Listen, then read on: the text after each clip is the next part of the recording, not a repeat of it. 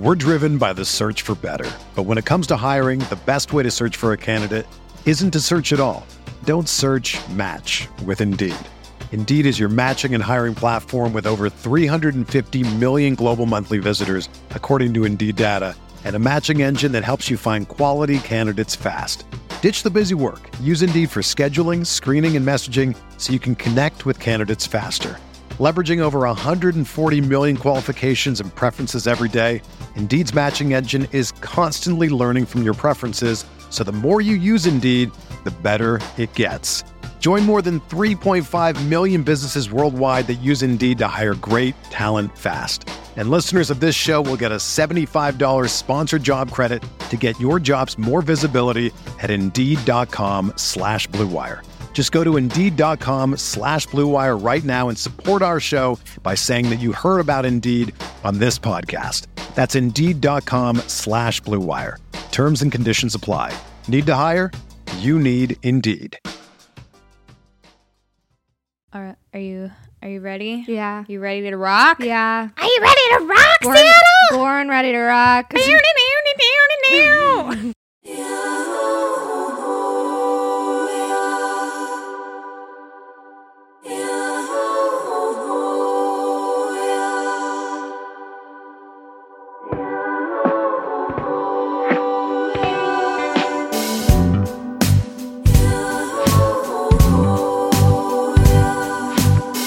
Welcome to the Holy Hour. I'm Amelia Sampson. And I'm Liz Ball. And we're holding Gatsby's paw. Yeah, he's sitting in Amelia's lap, and that's a big deal. He usually will only sit in your lap for a couple minutes. I know.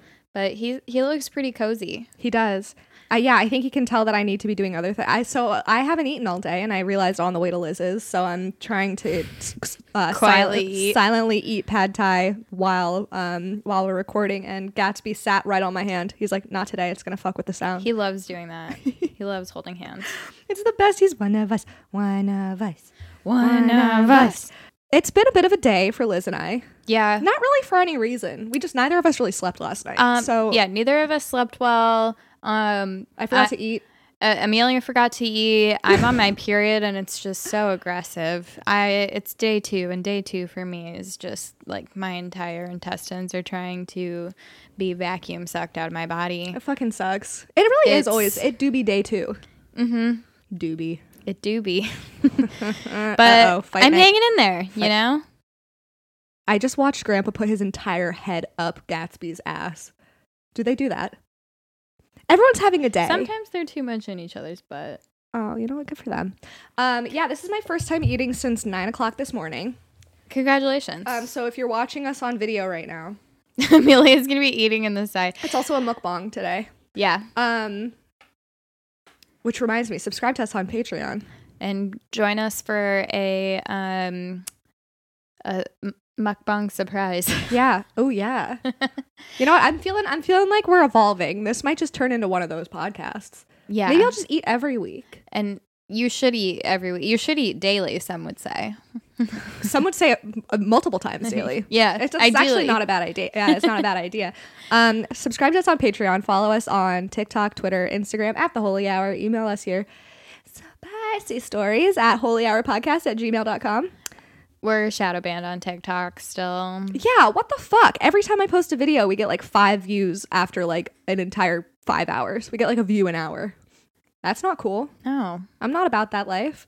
I have a theory. It's because TikTok asked us to fill out a survey and I said mean things. Yeah, I also said mean things. Yeah, I was like, it's interesting that you take down women's videos that talk about sex, but not men's videos that talk about sex. What's that about? And they were like, hey, I would rather ignore the problem than admit that I'm part of the problem. Yeah. Anyway, we have so many fun things to talk about. Yeah, we need to dive in because we have a lot to cover. We're going to start with an email that I wanted to talk about last week, and it's in reference to episode 68. Woo! I'm going to eat while she reads it. Yeah. It's going to be like a story time. That's also why I'm reading it, so Amelia can eat, because I appreciate you. We support eating here. Yes, we do. Yes, we do. Especially Thai food. And it'll be a lot more fun once I've eaten.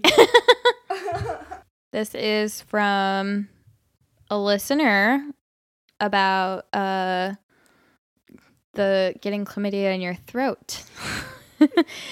She says, hello, lovelies. I just finished the newest episode, and in regards to the chlamydia in the throat, I have this, upside down smiling. So how it came up with me, after a crazy weekend getaway, I was at work and had a slight fever, fatigue, and a super painful sore throat. I could barely swallow, talk, all the symptoms of strep. I was sent home from work and tested for strep. Over the next couple of days, my throat felt better and I wrote it off. Through regular STI testing, I was positive for chlamydia. Now, as for the pain with sex, it showed up for me as an aching/stabbing pain on only one side of my vagina, and anytime I would get aroused, it would hurt. Some people/doctors say that the bacteria can resurface even if it wasn't passed through a partner, so regular testing is important. And then she also says that she is working on another email about sugar daddies. Hell yeah. And sugar babies. But it's going to be a long one, so that'll be exciting. Fuck yes. Well, damn. That's the importance of getting regular STI testing, because you can have chlamydia just hanging out in your throat, apparently. That's very helpful to hear what the pain during sex feels like, because when we first brought this up, we were talking about, like, what does that mean? Because, like, yeah, it can just mean so many things. Yeah, right. So that's really helpful. Thank you for opening up about this. Yeah. I'm so sorry about your diagnosis. Yeah. That must have been a shocking thing to discover, because I didn't even know that this was a thing until, well, now I'm like, 3 weeks ago. So if you have throat chlamydia, is it just there forever? No, I don't think so. Or does that mean she just has it right now? Probably that she has it right now. Oh, okay. Yeah, because chlamydia and gonorrhea are the two that, like, are pretty, like, relatively easy. Yeah, they're besties. Yeah, they had to hold hands in your throat, it turns out. Yeah. Hate it. Hate that for everybody. Well, get well soon. Yeah. I'm so sorry. I think by now she's probably fine, because this was a few weeks ago. Oh, yeah, December 31st. Weeks. Yeah, Happy New Year. Happy New Year. Wow. Thank you for writing in. This is uncharted territory for me. Yeah. I had no fucking clue. When you told me, that truly ruined my entire week. I had no idea either. These are things I didn't know to be afraid of. Yeah. And now I do. Add a new fear to your list. If it's not COVID, it might be throat chlamydia. COVID or chlamydia. The 2022 story. We should read all of the symptoms of COVID and chlamydia and take a drink for the ones that are the same. Oh, fuck yeah. The saddest drinking game ever, but the only way to get through it. And then we'll also do one for pregnancy and PMS symptoms. Oh my God. You would be fucked up by, like, the third line. Yeah. Yeah. Too many things have the same symptoms. I think I'm pregnant 100% of the time, even if I haven't been having sex. I 100% of the time. Never think I'm pregnant. I just always think that something else is wrong. Mm-hmm. Different beast. Speaking of, oh my God, I guess this is kind of a bad transition, but I brought this up before we started recording. Speaking of pregnancy and sex and having a sex podcast and sleepovers, I got a king-size bed, which means that Squints can spend the night now. Because the dude is, like, sleeping with a space heater in bed. Oh. So I refuse to share a bed with him. What size was your bed before? Double. A double? You skipped right over queen. I did. It's because my parents moved today, so I got their bed. I don't care who you are, a double or a full, whatever you call it, that is for one person. Agreed. And Squints is really, really easy to sleep next to. He's just hot. Warm. He is just, like, he emits heat at such a shocking level. Yeah. When Mr. Liz is here, I have to crack the window. Mm-hmm. What is it about men and heat? They all run hot. Yeah, they just have a warmer body or something. I don't know. How do you not? I have a working theory that they're werewolves, so. You know what? They're hairy. Might be onto something. It's just science. That is, you don't make the science. No, like, that's, you're just reporting facts. Exactly. Straight facts. No printer. I have a queen. I feel like at first when Mr. Liz and I started sharing a bed, it was like, it's always kind of awkward, like, getting used to sharing a space with someone. Mm-hmm. But now we're like, we sleep like how cats snuggle, where they're just, like, intertwined in a really weird way. Oh my God, I love that. Yeah. That's really sweet. My favorite is spooning him, actually. If I can't fall asleep, I'm like, can I spoon you? That's adorable. Does he have a queen too? Nice. Yeah. That's good. That's a good size bed. We're both divas about our beds. Mm-hmm. Except I did make him buy 2 additional pillows. The man only had 2 pillows. There's something about... And only one of them was good. Every guy that I've ever dated has one flat pillow. Yeah. Both of his are kind of flat. It's just... And then I had to sleep with the junky one. And I would... So then we got to a point where I was just bringing my pillow with me. Mm-hmm. Because I have a memory foam pillow. Oh, hell yeah. I've had a very nice pillow since college. Yes. And you can't switch. My mom calls those focaccia pillows. They're really, really skinny ones that don't have like any stuffing left in them that are at like really shitty hotels. That's really funny. Every man that I've dated has a pillow, and it's a focaccia pillow. And that's the only one? It's the only one. How? I don't know. They don't even have like decorative throw pillows. I would have to like... we would be sharing it, and then I would have to like shove my shirt like underneath the pillow to prop it up a little bit. Every single person I dated. That's horrifying. Up until really after the comedian. The comedian had 2 very flat pillows. Just have 4 pillows. I was talking to my mom about this because our whole family, we're all pillow snobs. It's not just me and my mom. It is every single one of us. It makes a difference, though. And if there's a pillow in my dad's vicinity, he just, like, hoards them all. Got a stockpile for the global pillow fight. I have... Well, and then my mom and I were talking about the science of the pillows that you need. So you need a, like, back... Like, a support pillow to go... To fill that gap between your bed and the wall. Or the frame, whatever it is. Mm-hmm. And then you need your favorite pillow, your comfiest pillow, right in front of that one. Yep. And then you need a couple of butt pillows on either side. Mm-hmm. You know, so if Mr. Liz isn't here, I have 2, so I am in a nest because I could just switch back and forth. But if he is here, I'll put one on the ground and only have one. I am like one of those annoying people that has like too many decorative pillows. If you haven't listened to Jim Gaffigan's thing about pillows, it's fucking hilarious, and it's exactly me. Like, they're not comfortable to sleep on. Like, they're not anything that you can actually use. I have a pillow that is like it's like beaded. I have 2 of those, and it scratches you to lean on them. Why do I have that? Why do I need that? I don't know, but it looks good. Nice. Who am I showing my room to? The vibe, the aesthetic. I don't even make my bed in the morning. I just have so many pillows. Why? I don't know, but it's a thing that I've picked up from my mom. I feel like she got it from her mom, who got it from her mom. It's like a lineage thing. It's a comfort thing. Yeah, I guess so. I don't know. My God, speaking of comfort thing, I finally bought a Squishmallow. Have you seen those on TikTok? I have. I've been trying to understand. Me too. The obsession. Like $50, but I found one on Amazon for $20, and I think it's because people collect them. Uh-huh. And this one was labeled with the wrong name. I was reading so it was $20. You know what? That might become a really important collectible someday. It might be. I took the tag off because it was scratching me like my beaded pillows, but it's really great. I highly recommend if you like. There's something like comfortable, or they're just like these like round, and you squish them, and it's very therapeutic to hug them. I had my mom and my dad. My mom and my dad were living with me for like 5 days, and I made them squish it. Squish it for good luck. Yeah, I was like, hold this. Squish and they were like, for good luck. Oh, that's really nice. There's something about it that feels really great. Highly recommend. Not sponsored. The fact that your parents were like, okay, mine would be like. No. And that's because both my parents are Virgos. So. Wow. They don't hug pillows or me.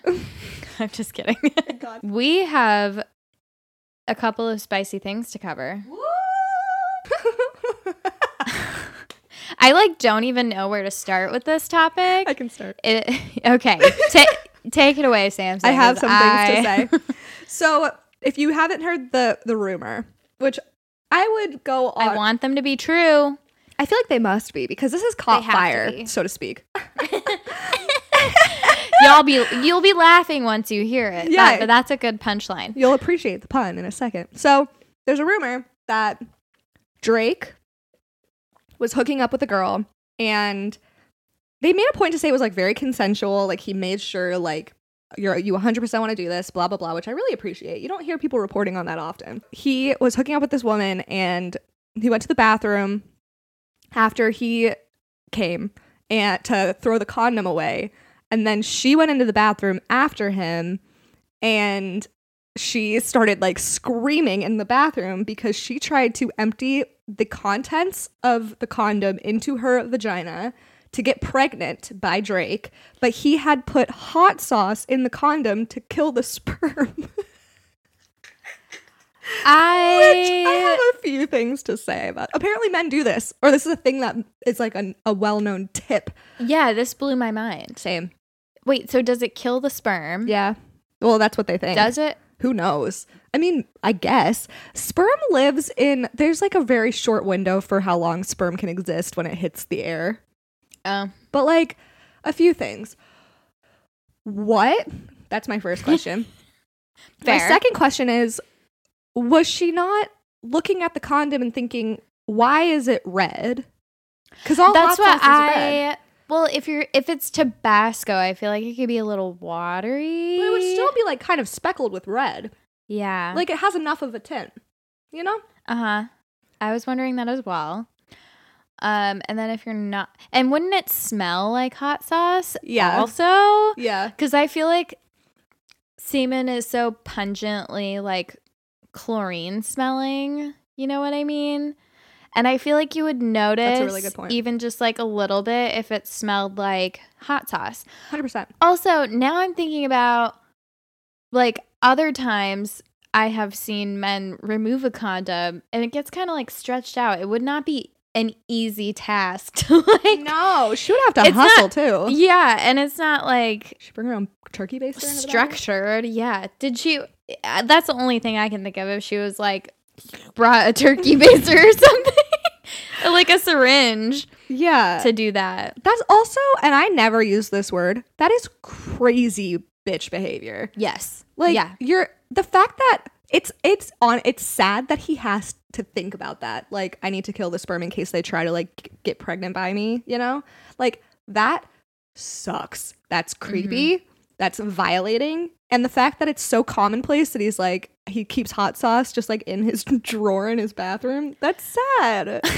Well, and now I'm thinking, I'm like, if I saw a guy just had like a little thing of hot sauce, like with it, like in his pocket or something. Yeah. Like, does he keep like a Taco Bell packet in his wallet or, you know, maybe, you know, what's interesting is like, I bet even it's probably got like, you know those sensors when you like try to steal something from a store and it like beep beep yeah it beeps at you or it like squirts ink all over you. Like if she was to use a spermicide and like then she would try to get pregnant you like with the thing that was in whatever was in the condom, but she couldn't tell that he had used a spermicide in there, she could still kind of like try to fuck him over and be like, oh, I'm gonna need you to get a paternity test. This way he can tell that she did it because yeah. She's because it burns, you know what I mean? So it's like yeah. A more obvious tell that she had tried to do this thing and now she's not going to get pregnant, because now they have to have a conversation about it. Like, why did this sting so bad for me to put in my vagina? Oh, I put hot sauce in it. Also, why you doing that? Yeah. Right, that's fucked up. I would let I don't know, I just like have a lot of legal questions. Mm-hmm. I think we can all agree that this, if this is true, that woman's at fault. Oh my God. Like, yeah. Like if he's going to lengths to not have like an unwanted pregnancy, because I think that extends to men as well. If men don't want a pregnancy, yeah. It's not just women. No. So if he doesn't want this and you're like violating this agreement. Mm-hmm. And then like, courts wouldn't believe you, like, oh, well, I did everything that I could to like not get her pregnant and now I'm stuck with this child. It's like, nobody's gonna believe that, you know? So I put hot sauce in the condom, Your Honor. Yeah. Right. He'll be like, oh, word? Yeah, got it. God, this is so fucked up, because yeah. Really, like, if you get pregnant with Drake's child, you're kind of set up for life. Like, you're getting intense child support payments. Like, I just like tens of thousands a month in child support. Wild. Anyway, don't do that. Don't do that. Don't do that. Don't do it. That's all I have to say is I can't believe we forgot to talk about this last week. The whole thing is insane. This has been like consuming my thoughts. Well, we didn't hear about it until after we recorded. Really? Yeah. Because I wrote it down. Oh, shit. Well, damn. After. Yeah. Oh, right. It was like right after we recorded. Yeah. I was like, fuck, we should have talked about this. Yeah. No, it's, yeah, what a tale. Also, I just want to say there's a joke somewhere in there about like hot sauce and tacos, you know? Oh, for sure. Someone write it, but it's there. Yeah. Okay. There needs to be a punchline. Maybe we'll revisit it. We'll circle back, yeah. We had this on the list last week, but we wanted to do a little more research. That was a nice catch.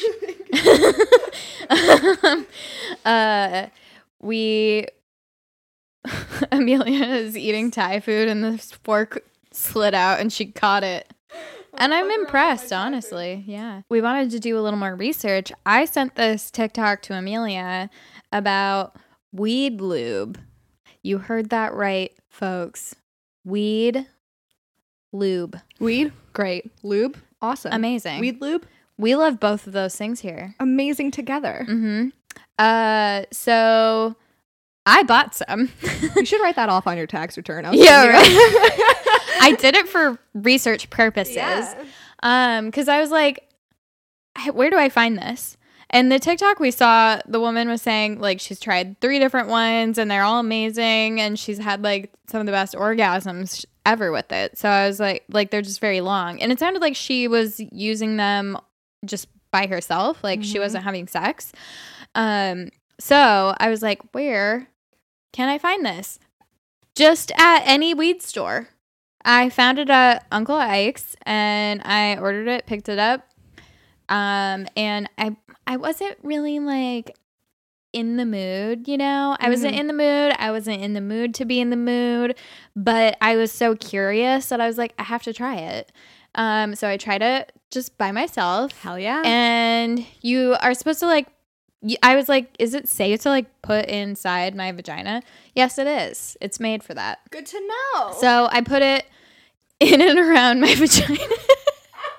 I don't know why I feel stupid saying that. In and around. It has like a warm sensation.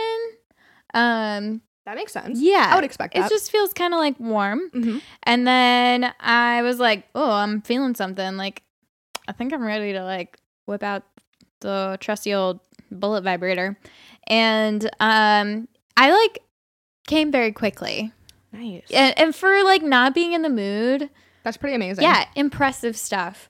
And so then a few days later, I had told Mr. Liz that I got this. And I also wanted to try out my lingerie. So we had a little date night. What a combo. Yeah. Yes. It was fun. So before he came over, I like prepared. And then I don't even know, like, you know how I had the best orgasm ever a few weeks ago? Yeah. This has topped that. What? My soul left my body. Like, because I hadn't used it while having sex. I didn't put anything in myself when I was, like, just masturbating. Right. So I didn't have that end of the experience yet.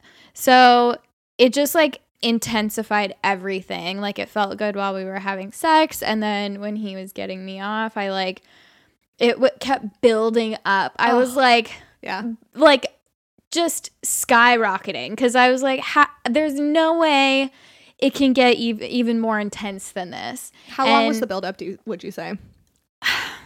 Like, was it like 30 seconds or like 2 minutes? You know what I mean? Like 2 minutes. Wow. Probably more. Wow. It felt like so long. And then I was like, I'm for sure going to come. And then it just kept getting more and more intense. And then when I finally did come, I like, it was an exorcism. Oh, my God. Yeah. So my head turned in a circle. I projectile vomited pea soup all over Mr. Liz. Yeah. It was a beautiful night. It was so romantic. There was vomit everywhere. No, I just came so fucking hard. Damn, Liz. Wait, so okay. So it was warm. It felt warm. Did it feel anything just like else? A warm sensation.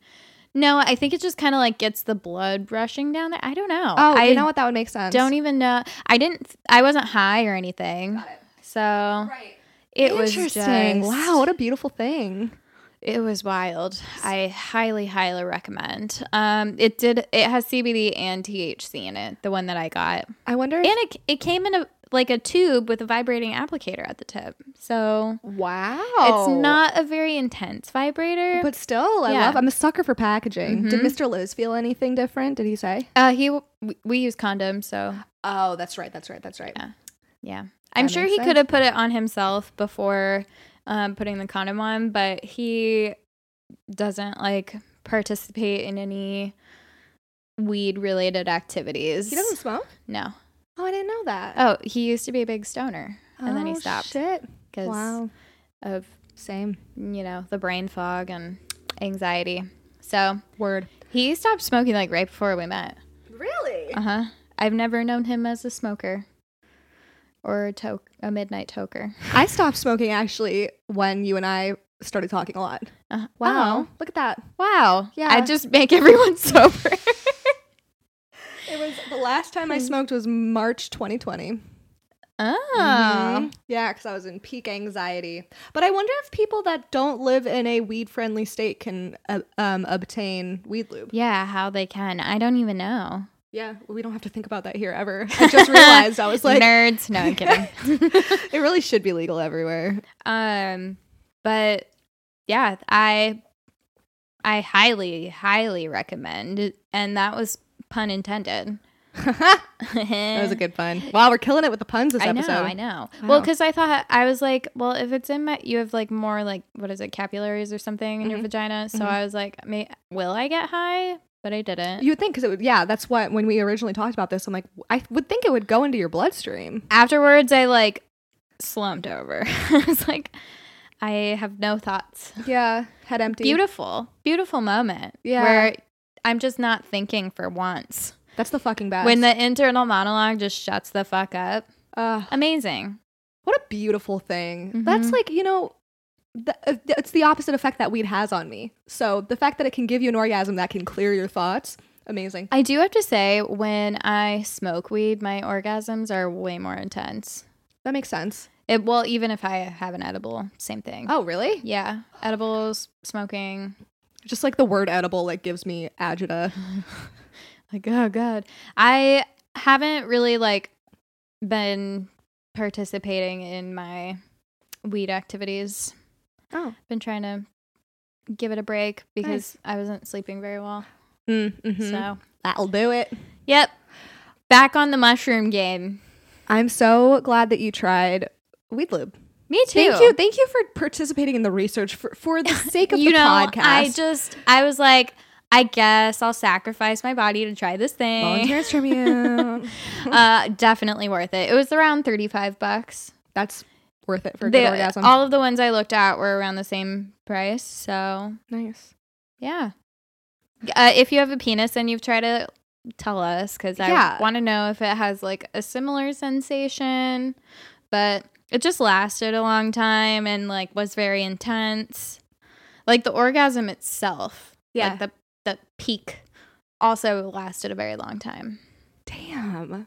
Mm-hmm. The kind of orgasms that build and you can keep.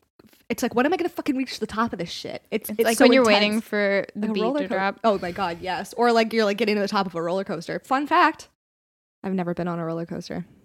What? Mm-hmm. Are you afraid or? Mm-hmm. Yeah, I am. I don't like the feeling of my stomach being in my throat. Oh, I love that. I hate it. And that's why I love rides. See, that's something that I can't get my wrap my mind. I hate it so much. Do you hate the boats that go? Yes. I love those. Oh my God. We're polar opposites. Look at us, the yin and yang. I love when my stomach's in my throat. And then when my throat is in my stomach. You know what I just thought of? Back to the weed lube conversation and back to throats. I wonder if you were blowing somebody that had been using weed lube, what your mouth and your throat would feel like. I wonder what it'd feel like, but I also wonder what it would taste like. So this came across my For You page and I didn't like it, so I can't go back and reference it. Mm-hmm. But this girl was saying that she was citing a study and it was from the 60s, and it has only one author, so I don't know how credible it is. But basically, like, an oldest and a youngest child is, like, the best type of relationship, like, romantic relationship. Hey. So there was a lot of debate in the comments because the oldest daughters are like, there is no way in hell I am ever dating a youngest boy in the family. Like, yeah, that's so true, because they're all like mama's boys. Or, yeah, like, that's the stereotype. Yep. It's, well, and then I was thinking about my past relationships, like birth order I've essentially dated, and most people that I've dated, I dated like two youngest siblings, and they sucked. They're like man children. And then the rest have been oldest. Mr. Liz is the oldest sibling. So Squints. Oh, that's it, because you're the oldest. Mm-hmm. I'm the oldest for reference. And I was like, I am not going to tolerate anyone. But then when you're dating the oldest, like, you both are kind of set in your ways, and you've also experienced the most trauma because your parents are trying to fucking figure it out. Yeah. Damn. So. Huh. Yeah, I'm trying to think. My ex was the oldest. I'm the youngest. If I haven't said that, I'm the youngest. And I think I've only exclusively dated. The comedian was the youngest. But I think everybody else that I've dated has been an oldest, which is interesting. Yeah, and because I'm wondering, like, what's that dynamic compared? Like, how does that pan out for people? How does that pan out for men? Yeah. And then the comments were like, what about oldest siblings and middle children? I was about to say, what about middle children? Yeah. My dad's oldest and my mom's the middle. Oh, how many siblings does your mom have? Two? Five. Five? Well, there's five total, so she has four siblings. Catholics. Yeah. And then my dad has four siblings. Damn, you're and a he's big the oldest. Family. Yeah. Holy fuck. And then meanwhile, basically none of the cousins have kids. We're all like in our 30s, like, no thanks. Can't afford a house even. So. Holy shit. Wow. Okay, interesting. How will I have kids if I don't have a house to put them in? That's kind of like a fun, yeah, wow, true. Yeah, I'm not going to do that. How, that kind of feels like a half sex fact of the week. Millennials are ruining having babies. You boomers put us here. I'm so sorry. Sorry for the outburst. Yeah, I feel like my soul leaves my body true. When I talk about this subject. Millennials are great. I mean, we have our issues. You know what? I feel like we've just adopted Gen Z as the kids will never have. That's so, fuck, I'm so sorry. My limbs are unpredictable today. Yeah, they are very. They're all over the place. Mm-hmm. Gen Z is killing it. Yeah. I wanted to not like Gen Z. Oh, I always liked them. I have too, but I've always wanted to not like them because millennials got so much hate for being millennials. I was like, well, then I'm going to bully Gen Z because we had to go through it. I saw someone saying, like, the reason that millennials are, like, turning on Gen Z is because, like, they're making fun of our clothes and our skinny jeans. And we thought, at least by now, we'd have some fucking money. We don't have any money. That's so fucking true. You want to make fun of my pants? I can't afford new ones. That's so real. Wow, so. Everyone's feeling that. We can at least bond over that. Yeah, I've literally never cared. I'm like, you know what? Let the kids be kids. Yeah, good. Let them have their flared jeans and their low-rise pants, and then they'll look back at the photos like we did and be like, no, why did I do that? Right, why did I wear a spaghetti strap over a T-shirt? That was a time to be alive. Gaucho pants. I'm still doing that. That was a time to be alive with gaucho pants. Mm-hmm. Mm-hmm. Do you want to hear one of my fun questions? I do. I would love to. Okay, and then we'll jump into our sex fact of the week. Oh, we have another listener email. Mm-hmm. Okay, I'll ask you the fun question. A good discussion. I'll ask you the fun question, then we can jump into the email. Okay.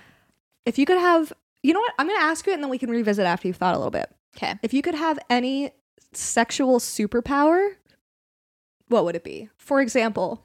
being able to make someone come just by looking at them, or like making sure you don't get pregnant no matter what. Like, you know what I mean? Like anything that you don't actually have the power to do, what would you do? Interesting. Do you have an answer to this? I think I showed all my cards. I think mine would be like just being able to turn someone on Like right away, just by looking at them. Mm-hmm. I would love that power. Or consensually. Or literally undressing someone with my eyes. Consensually. I'm trying to think of what I would want mine to be. This is going to sound cheesy and stupid, but this is what I want. I would want us, like, I would want to make us both feel like in the mood. You know? Oh, yeah, like be on the same wavelength. Yeah. Uh-huh. And not in like a, like, we're both horny kind of way, because it's like, I think you know what I mean. Yeah. Like, yeah. When it's just like, the mood is just right, and like you both understand each other well enough to like know what gets each other off, and like it's not really so much about like your own satisfaction and just more about enjoying it together. I would want to create that kind of environment. That's a great answer. Like without having to like worry about anything else. That's you know? That's a really good answer, because there is a different. If you're turned on in a different way than your partner, if you're both turned on but you're turned on in different ways, it's like one of you might as well not be turned on. Yeah, you know? It's like, yeah, there are different ways you can be turned on. Like, yeah. Like, you know, when you just want to get off because you haven't been touched or looked at in months, or the other kind of just like, I like am so into them because of who they are, and like everything about them is attractive to me. Like that's a different feeling versus just like wanting to get off. Totally. And then there's like the I'm in the mood to fuck and I'm in the mood to make love, two totally different kinds of turned on. And when you're like in the mood just to like have like varieties, passionate, like slow sex, and the other person's like in the mood to I'm fuck, gonna slap you in the face. Yes, exactly. You're like, I didn't want this. No, this isn't fun. There are different types of turned on. Yeah. Yeah. So I think that's what I would. The Bertie Bott's of beans. Yep. Of arousal. I like that a lot. I think that's going to be our title. Sick. We do have one more email that we are going to read. Okay. So this is from like, I don't want to say one of our younger listeners, and maybe just because I'm old, I'm like, you're so young. But she clarifies that her pronouns are she, her. So she writes, "Hey, y'all. I found your podcast a couple months ago at a time when I was feeling very lonely, and I binged that shit so fast. But now I'm all caught up and feel like I've gained two amazing friends and role models." We love you. When people are like, "You're a role model," I'm like, I don't know if that's good. If I'm a good role model. Anyways. "I'm not entirely sure why I'm writing in. I guess maybe I'm just looking for a little bit of advice or your thoughts on how I've been feeling lately. I'm sure a therapist might be the way to go to talk some of this shit out, but I'm not quite ready for that yet, so here I am. My apologies in advance for the run-on sentences or grammatical errors. I'm more of a math person, and writing is not my strong suit." I'm glad that, like, someone who's, like, good at math is listening. It just feels like, I don't know. We're so bad at math that... Yeah. Yeah. You're my role model. Yeah. It turns out. Yeah. Stick with math. I was like literally at work today. I was like, God, why can't I be good at something like math? Anyways. I, 22, she, her, unfortunately straight, used to be into the whole casual sex thing, but more recently I've realized it's not really for me. It just doesn't work for me and always ends up making me feel bad. I feel like anytime I hook up with someone, even with the intention of it being casual, I always end up catching feelings. I've done a bit of reflecting, only a bit, because introspection is hard and I don't like to admit that my processes are flawed. Wow. And it makes me feel like a crazy person, but that's fine. And I realize that I tend to have a hard time separating my emotional feelings from hookups for whatever reason. I think I just want more than casual sex, but I've been convincing myself I like these people. I liked these people I was sleeping with because I wanted them to like me, and I wanted it to turn into something romantic, even if I knew it wasn't a good fit with that person. I wanted that validation and to feel desired. I wish I didn't do this so much because I want to have a healthy relationship with sex and to feel empowered by it, but I feel like, for me, it's never been a way of connecting with someone simply a way to feel good and have fun. It's always been about male validation, which is gross and unfortunate. I want to be that girl that doesn't seek out male attention like that, but I don't know how to get past this feeling of not being good enough. I recognize that I'm pretty conventionally attractive. She describes herself, but I'm not going to describe her.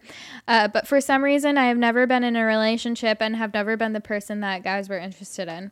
I've always felt like something was wrong with me because I have the looks. So something else must be the issue, right? I don't know if you guys can relate to this at all, but any advice on how to work or on healing my relationship with sex and to stop feeling like I need a man to like me to be worth anything would be great. LOL. Much love. Also, her title is Incel, but like the relationship version. That's a great subject line. Yeah. Thank you for writing in about this, because this, I think, is something that a lot of people experience. Especially, we kind of talk about this a lot in terms of like, people feel like they're the only people having bad sex because everyone's always talking about like how good sex is. So then, oh my God, how old were you when you finally were having good sex? 26. See, well, 27. I feel like 26. Yeah, it took a long time. I had good sex at 22, but it was also like very like emotionally manipulative. So I always was sad. That's a really good segue into what I was about to say, because the person that wrote in is very young. And maybe the people that she's hooking up with are also very young. Like, yeah. Just because you aren't, it's good. I have so many thoughts about this and having a hard time like formulating them. I think figuring out the source of why you're feeling the way that you are is the first place you have to get to with it. Like, because I can sense in this email like a lot of confusion about like, I know that I'm hot. So, like, why do I need validation from men? That, I think, is something, I know you were talking about, like, you're not ready for therapy, but that's, like, a perfect thing for therapy. Because, like, getting to the root of why that is, I think is going to be really helpful. That's one piece. The second piece, and then, like, the subsection 2 of the second piece is the people that you're hooking up with are probably also young and trying to figure it out.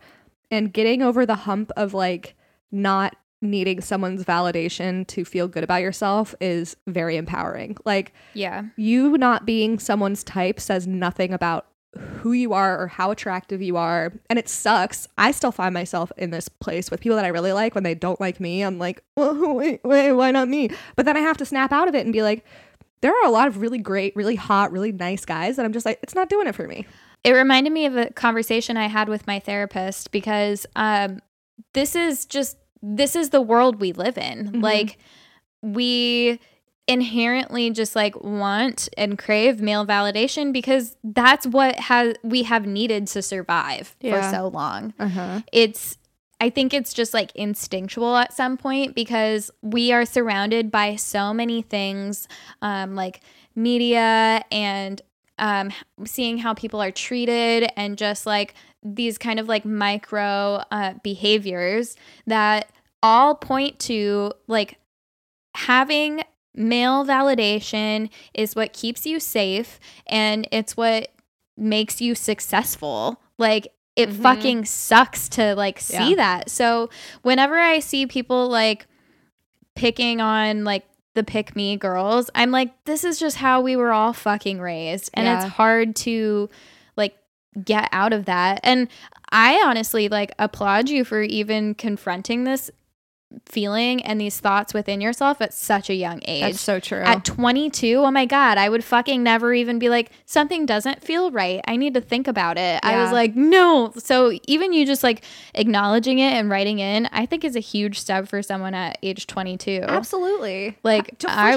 was not thinking about this shit at 22. And I think we're on the other side of this too. Something my therapist always says to me whenever on both ends, whenever I feel like I'm making someone feel a type of way, or if I feel a type of way from someone else's opinion of me, she always says like, well, what makes them so important? Like, what makes you so important? She always says that. It's like, oh fuck, you're right. Like, one person's opinion doesn't change my worth at all. And it has to hold a lot of weight when it feels like it's over and over and over and over and you're the common denominator. No, like, you're so young. And again, it's good that you're thinking about this stuff. Like, fuck, I was not in the headspace at 22 where I was like, even beginning to think about things so rationally.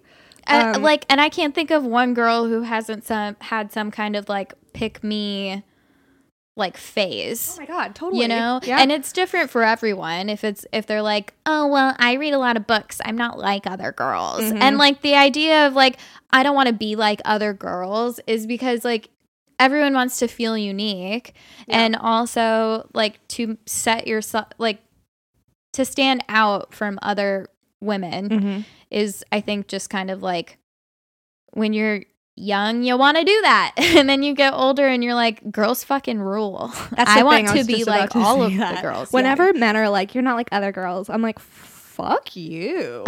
Sisterhood. Yeah, I'm like don't like, fucking you don't need to tear down other women to build me up. Yes, exactly. Fuck you. Yeah, that says a lot more about you than it does about me. Honestly, like I always say this and I like I'm sure the people who are younger than me like are sick of hearing this, but you literally your brain is done developing at 25. So then between 25 and 26 it's just like I feel like that's when I started to get the most anxiety because you just that part of your brain that can understand consequences like can process things more, mm-hmm. Because your brain's done developing. And that's yeah. when I feel like men stop acting so fucking stupid because they're just it's not always their fault. Sometimes they're just fucking dumb.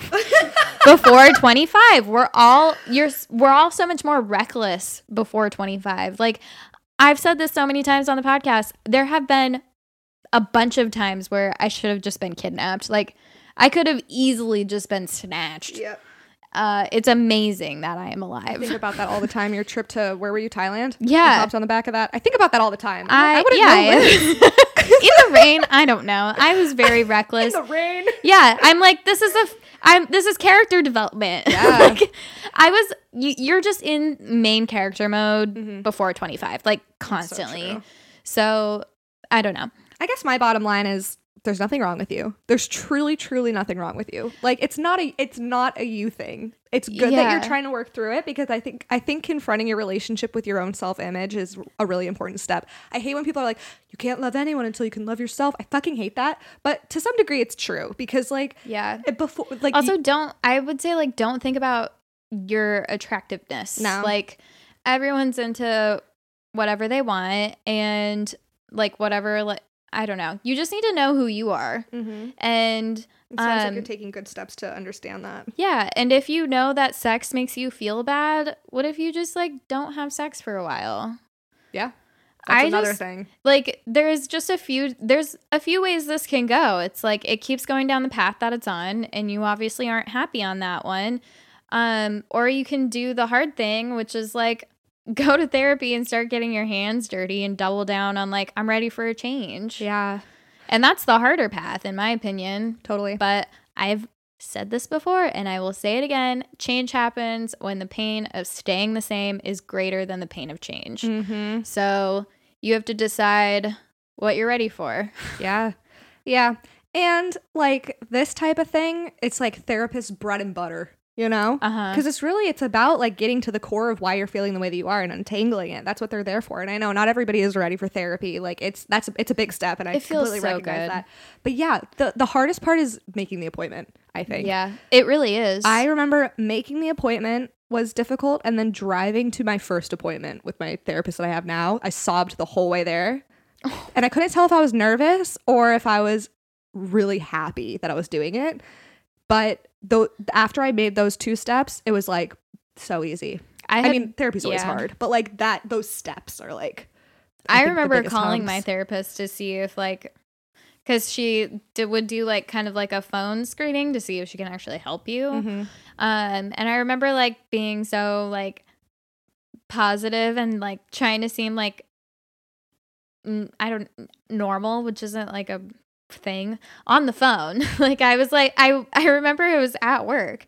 I went into like one of the rooms and I called her and I was like she's Hi. Like so you know what's your goal? And I was like I'm going through a breakup and I just would like some help processing some of that. And then like she probably didn't know I was just like barely holding it together or talking on the phone with her. And like yeah, my first few months of therapy I would be so emotionally drained that afterwards I would go shopping. I would give myself a little treat. Yeah. I'd give myself a treat. Maybe it was Starbucks. Maybe it was like a snack or something. Or I would also go to like a thrift store. I love that. Yeah, I'd get myself a treat for being so vulnerable. Retail therapy. It's a real thing. It's, yeah, I don't know if I was like, I started to be like, is this like, should I not be doing this?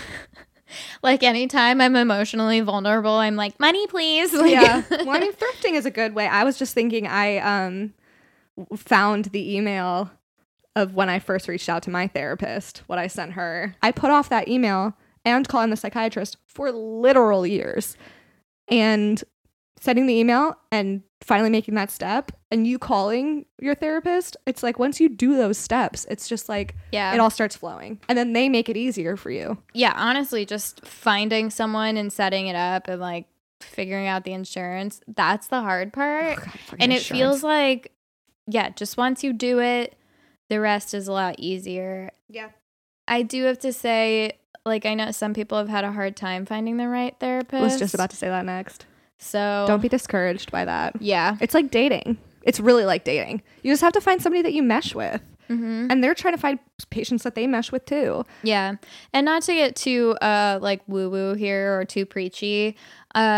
Thinking about why like you seek out closeness through sex. I mean, there's a few chemical reasons, and we mentioned those in our last sex fact of the week last week, of just like all of the different hormones your brain's firing off, and it does give off this feeling of closeness, like hormonally, and the drop afterwards is why you will continue to seek sex that ends up being unsatisfying, because you're missing like this relationship of like safety and trust. Mm-hmm. But also like looking at your attachment wounds with parental figures shows up a lot in our interpersonal relationships, not just like romantic relationships. And it's so fucking annoying once you realize that. You're like, oh, I end up dating emotionally unavailable men because my dad was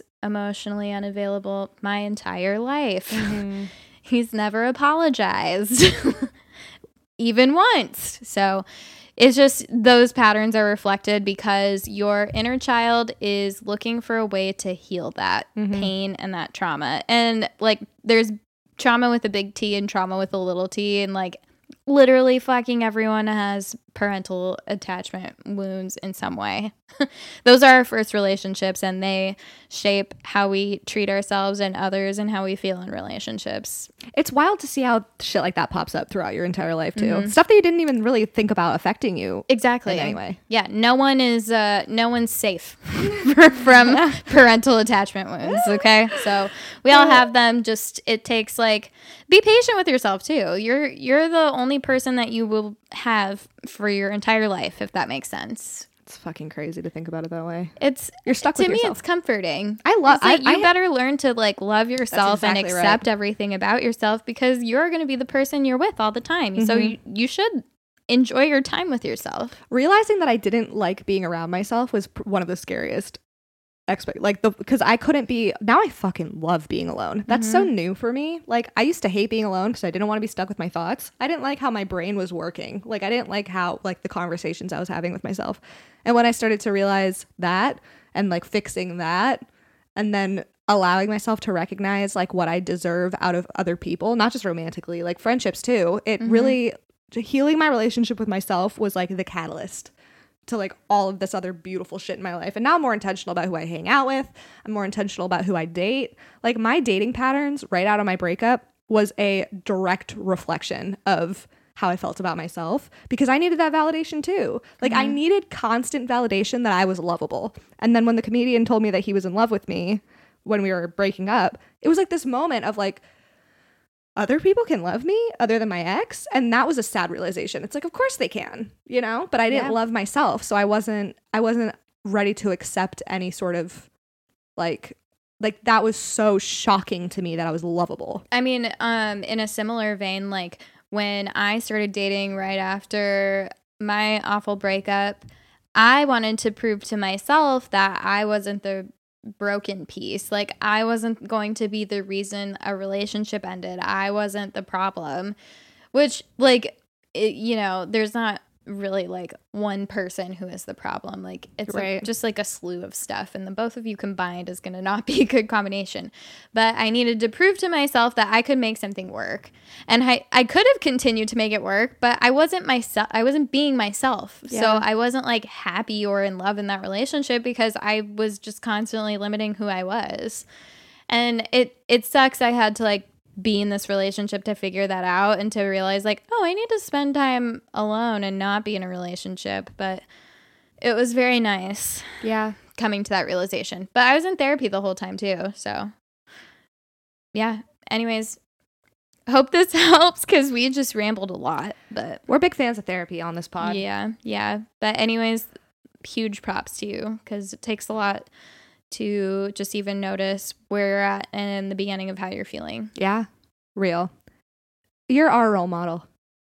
Yeah. Yeah. No, but actually. Good for you for being so introspective because that's not easy.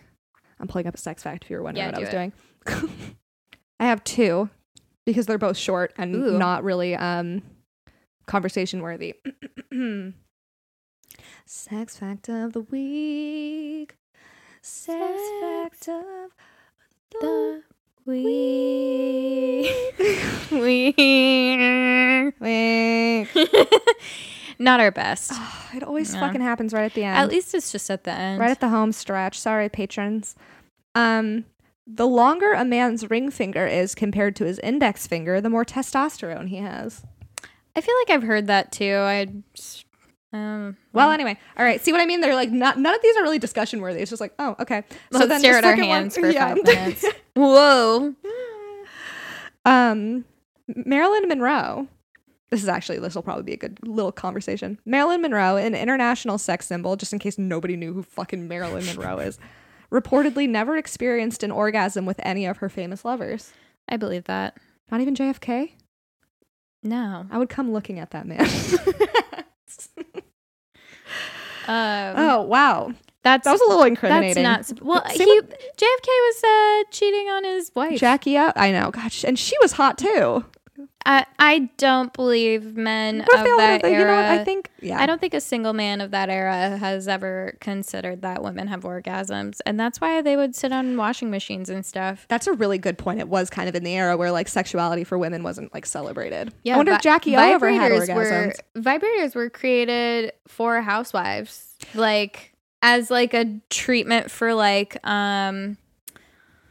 fuck, what did they call it? Like female hysteria or something? Ugh. Something sexist and inappropriate. Awful. You know, I always say that Beyoncé and Jay-Z are a perfect example of it doesn't matter how hot you are, you'll get cheated on if your man's going to cheat on you or if your woman's going to cheat on you. It doesn't matter. They're going to cheat. It has nothing to do with you, which goes back to our other conversation. It has nothing to do with you. Yeah. Jackie O and JFK are another great example of that. Jackie O, I mean, we obviously don't know what happens behind closed doors, but like the perfect woman, supportive, beautiful, smart.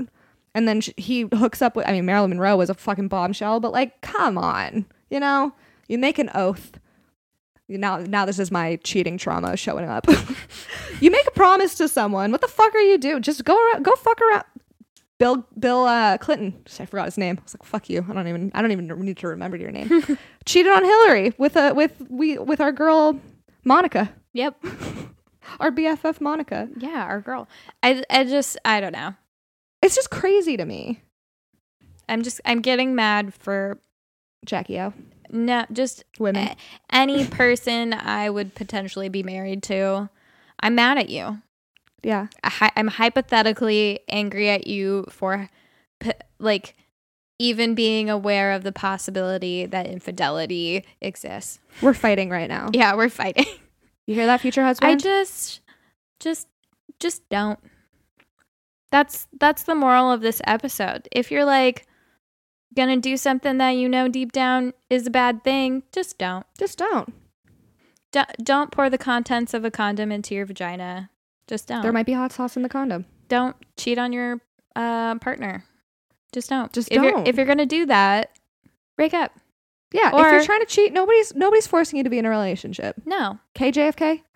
And you know what? If you are self-destructive, work on that. You don't need to ruin what the good thing you got going on. No. Go to therapy. Just, so those are the two morals of this episode. Just don't. And go to therapy. Not that's not just don't go to therapy. It's the first one is just don't. One, just don't. And the second one is go to therapy. Mm-hmm. We could even rearrange them to make more sense. One is go to therapy. Two, just don't. Just don't. And with that, we love you. Archie.